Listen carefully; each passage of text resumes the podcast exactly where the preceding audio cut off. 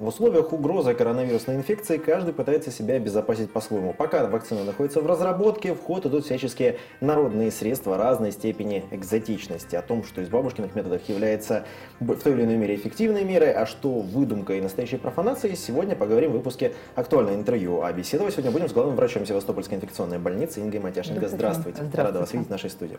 Итак, вот много ходит сейчас различных слухов о том, что нужно делать и что не нужно делать. Давайте мы сегодня в рамках этой передачи расставим точки над «и» и поймем. Начать, конечно же, хотелось с самого такого типичного, очевидного. Вот маски. Многие ходят сейчас в интернет, спрашивают, и порой даже появляются мысли о том, что маски не помогают, или маски перестают помогать после определенного периода их ношения. Давайте здесь внесем ясность. Каковы обстоят дела?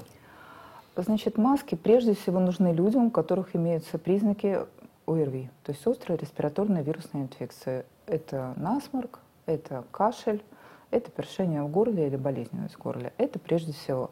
Ну, конечно же, если человек решился идти куда-то, где будет очень много людей, массовое скопление, это где-то какие-то очереди предвидятся, то, конечно же, масочка не помешает.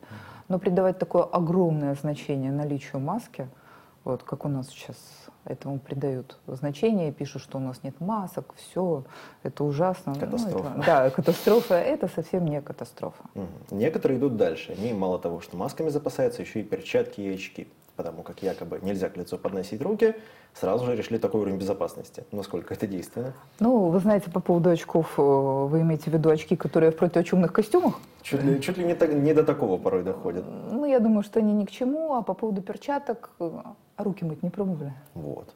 Потому что у нас очень много сейчас идет речи о том, но люди, тем не менее, видимо, кому-то проще купить перчатки. Да, чем... я хочу остановиться чуть-чуть, если позволите, на мытье рук. Значит, руки нужно мыть как можно чаще. В принципе, как и при любой респираторной инфекции, как и при любой кишечной инфекции. То есть мытью рук мы уделяем большое внимание. Плюс, значит, можно приобрести антисептики. Если антисептиков в аптеке нет, их раскупили и завоз ожидается в ближайшее время, это тоже не катастрофа. Существуют спиртовые маленькие такие салфеточки, которые можно протирать руки, а если нет этих салфеточек, которые вот раскупили и привезут чуть-чуть позже, значит, это обычные гигиенические салфетки, ничего страшного. В такой ситуации обычно хочется даже напомнить людям, что даже вне коронавирусной инфекции мыть руки часто, конечно, это не просто можно, это нужно, потому что жалко, что только в такие моменты вспоминают о мытье рук так активно. Хорошо, вот говорят, что, например, некоторые, скажем так, энтузиасты считают, что вот спиртные напитки там помогают, чеснок помогает, такие вот максимально народные средства, которые даже, я не знаю, можно их считать средствами-то и в принципе. Вот с вашей точки зрения против такой инфекции. Лук, чеснок – это фитонциды, да. Но, естественно, стопроцентной гарантии они не дают, но, в принципе, употребление лука и чеснока в период подъема сезонного ОРВИ, гриппа и того же коронавируса, в принципе, не повредит. Вот. По поводу спиртного могу сказать, что в больших количествах спиртное дает колоссальную ошибку иммунитета. То есть не повышает, а наоборот понижает иммунитет. По поводу чеснока, лука в интернете очень часто ходят шутки. Там же есть определенная дистанция, которую нужно соблюдать, что если съесть достаточно чеснока, то все люди вокруг вас будут соблюдать эту дистанцию. Да, кстати, о дистанции. Какова она? Дистанция, это считается порядка 1-2 метров. Вот. Ну и опять же попутно хочу сказать, что нужно минимизировать, конечно же, сейчас рукопожатие, к сожалению, объятия и поцелуи. Сейчас у нас еще есть опасения по поводу домашних животных. Да? Вот сейчас, особенно когда волонтеры активно начали свою деятельность помогать людям, они предлагают в том числе и выгул животных. И некоторые люди боятся, что животное может подцепить этот вирус и уже к пенсионеру вернуться уже с подарком, скажем так. Насколько это реально? Вы понимаете, если домашнее животное – это летучая мышь или змея, то, конечно, опасаться этого стоит. Если это кот или собака, то все в безопасности. Да. А если мы говорим про ультрафиолет, помогает ли он? Вы знаете, только вчера вечером слушала одну лекцию, тоже наработки итальянцев, у которых сейчас, к сожалению, не все благоприятно. Значит, было сказано в широком эфире, что вирус гибнет при ультрафиолетовом излучении. Поэтому мы ждем солнечных дней, очень ждем с нетерпением. И можем считать, что вирус будет побежден. Это приятно, да. Это приятно. При этом еще вдобавок хотелось бы заметить, насколько люди стремятся ко всем этим не всегда проверенным методам, но самые главные правила поведения при условиях такой инфекции почему-то не соблюдают. В частности, речь, конечно же, идет про карантин и про то, чтобы не выходить на места массового сбора людей. Чувствуется ли реально, что у нас граждане не особо в этом плане ответственны? Чувствуется.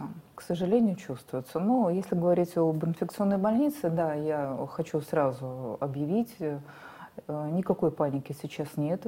У нас в инфекционной больнице лежат люди, которые, значит, были госпитализированы с подозрением на коронавирусную инфекцию. Тяжелых и среднетяжелых форм среди госпитализированных не было. Ну, просто так сложилось, что эпиденамнез люди прибывали из различных стран, из зарубежья.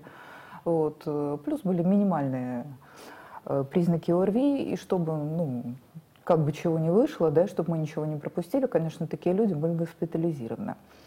Вот. Я хочу сказать, что не все из них приехали и спрятались дома на карантин, не все из них сразу же позвонили и поставили в известность медорганизации или Роспотребнадзор, или горячую линию, что они прибыли откуда-то. Они просто вот, ну, как-то потом уже, когда у них першение в горле появилось или небольшой насморк и кашель, тогда уже они испугались и позвонили в медучреждение. Это безответственность или это страх какой-то? Безответственность.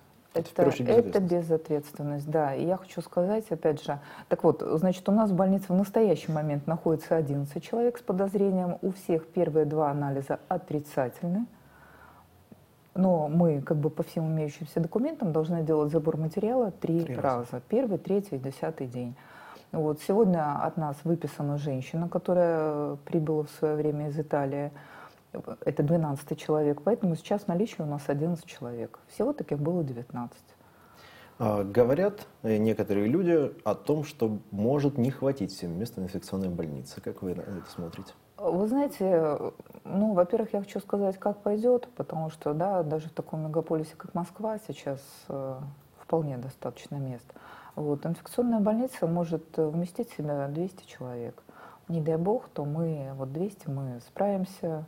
Нужно будет, если все будут легкой, там, средне-тяжелой формы, мы развернем дополнительные койки. Но я хочу сказать, что и правительством города, и департаментом здравоохранения рассматриваются вопросы. В принципе, они уже практически рассмотрены, и решение принято. Если вдруг, не дай бог, будет массовое, огромное поступление пациентов, то для этого будут развернуты другие лечебные учреждения города. В такие периоды обычно идет обострение какой-то вот ипохондрии. Понятное дело, что заботиться о своем здоровье – это важно и нужно, но порой вот из-за вот этой всей паранойи всеобщей происходит такой самонакрут, можно так сказать. Вот как человеку почувствовать? Вот у него появился заложенный снос. Как вы отличить типичный от атипичный?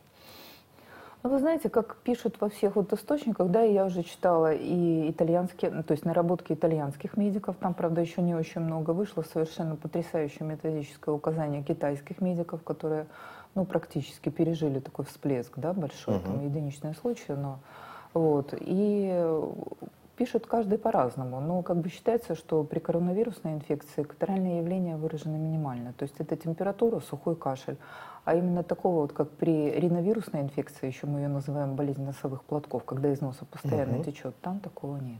То есть это как раз-таки не показатель, скажем так. Да. Хорошо. Но вот в Тайване, например, говорят, что есть такая методология, что если на 10 секунд задержать дыхание и не чувствуешь ни желания покашлять, ни каких-то болей, то это хороший признак. Что можете сказать?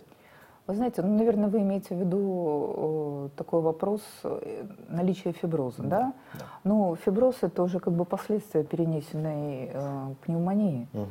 Вот, поэтому, то есть если была в анамнезе пневмония, а потом он сам проводит такие эксперименты, тогда уже можно об этом говорить. Но это никак не признак коронавирусной инфекции. А если мы будем говорить… Мы сейчас описали все то, что, ну, сомнительно так выглядит. А если мы говорим про действенные способы распознания, диагностики и предотвращения, что тут можно сказать? Ну, распознание, прежде всего, как ни странно, здесь именно не клиника. Прежде всего, это эпидемиологический анамнез. То есть у нас уже есть определенные схемы, наработки. То есть, ну, конечно же, первый вопрос, который должен задавать любой медицинский работник, когда его вызывают на ОРВИ или когда к нам приезжает в больницу пациент с признаками ОРВИ, выезжал куда-то или не выезжал. Если раньше это было всего лишь несколько стран, то, к сожалению, опять же, кому интересно, существует такая в интернете карта онлайн в реальном времени распространения коронавирусной инфекции. Легко набрать. Сразу выйдут несколько таких сайтов, и можно посмотреть, в каких странах есть сейчас коронавирусная инфекция. Задействован практически весь земной шар. То есть где один случай, где два, где 600. Вот. Но это можно посмотреть. Поэтому сейчас мы уделяем внимание этому вопросу именно с той точки зрения, выезжал ли куда-то за пределы Севастополя и Крыма, прежде всего? В этом плане, если так подумать, то санкции даже на руку играют, потому что меньше география поездок, меньше приезжающих случаев. Вы знаете, я думала, да, но, к счастью, или я радуюсь за жителей нашего города, выезжают очень многие, имеют возможность выехать за рубеж. Да. Как передается инфекция? Инфекция передается воздушно-капельным путем, воздушно-пылевым путем и, конечно же, контактно-бытовым.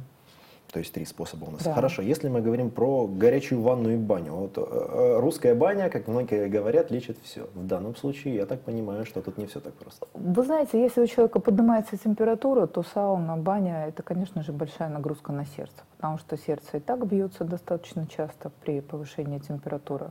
Угу. Вот. А баня и сауна все-таки увеличат нагрузку на организм. Может даже не помочь, а навредить, наоборот, и довольно серьезно. Да. Хорошо. Вот постоянное промывание физраствором. Что насчет этого? Вы знаете, ничего плохого в этом не вижу. Ну, это как именно обычная профилактика. Да. Хорошо. А вот растирание кунжутными маслами здесь как? Никак. Вообще? Никак. Угу.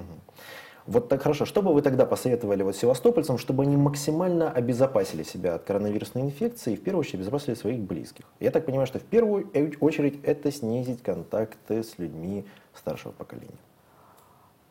Для того, чтобы им случайно не передать. Да, конечно. Я сегодня взяла с собой, рекомендации по профилактике новой коронавирусной инфекции для тех, кому 60 и более лет. То есть это Министерство здравоохранения выпустило. Я вам, конечно же, оставлю здесь, в студии. Хотя вы люди достаточно молодые. Могу попросить, да. Давайте ознакомлюсь пока. Давайте посмотрим, что здесь написано. Например, пользуюсь влажными салфетками для дезинфекции. То есть это необходимость, потому что в случае, когда нету, я так понимаю, каких-то дезинфекций ручного типа. И, Опять же, первое там идет, посмотрите, слева вверху, там идет избегать посещения мест массового скопления людей. Особенно в часы пик. Тут еще написано попросить своих близких или сотрудников социальной службы помочь с оплатой коммунальных услуг и прочего. Как раз таки у нас в Севастополе я смотрю, что к этому вопросу подошли довольно серьезно. У нас очень много волонтерских организаций, которые сразу же включились в эту работу. Да. С вашей точки зрения, насколько это эффективно? Не станут ли волонтеры сами переносчиками чего? Думаю, что нет. То есть, они имеют средства индивидуальной защиты, маски, опять же, средства для обработки рук. Как вы думаете, с чем связано то, что у нас вообще такой произошел какой-то, ажиотаж на предметы первой необходимости, на те же, например, дезинфекционные средства? Вы знаете, это не только у нас. Если все кричат, что в Севастополе нет масок и так далее, я вернулась недавно из командировки из одного мегаполиса, там тоже с этим была проблема, но вчера мне удалось посмотреть все-таки, несмотря на плотный рабочий график, вечернюю программу «Время». Я думаю, кто ее смотрел, жители нашего города, уже увидели и услышали, что Минпромторг Российской Федерации наладил выпуск, собственное производство масок. А наше правительство города заключило уже соглашение или договор, называется, с Минпромторгом на поставку данных масок в наш город. А по поводу масок раз упомянули, я не могу не уточнить. А кустарное производство маски, которые люди делают дома из подручных средств, они хоть как-то эффективны? Эффективно. Единственное, что их нужно менять очень часто. Часто ли? Насколько часто? 2-3 часа. 2-3 часа уже маска. А потом, если прокипятить и прочее, ее снова можно использовать. Прокипятить, прогладить горячим утюгом, пожалуйста. И подводя итоги, не могу не спросить. У нас все-таки тоже весна наступила, но все еще это холодные деньки, порой дожди, даже сейчас буквально были. Но впереди тепло. Как думаете, на спад пойдет болезнь?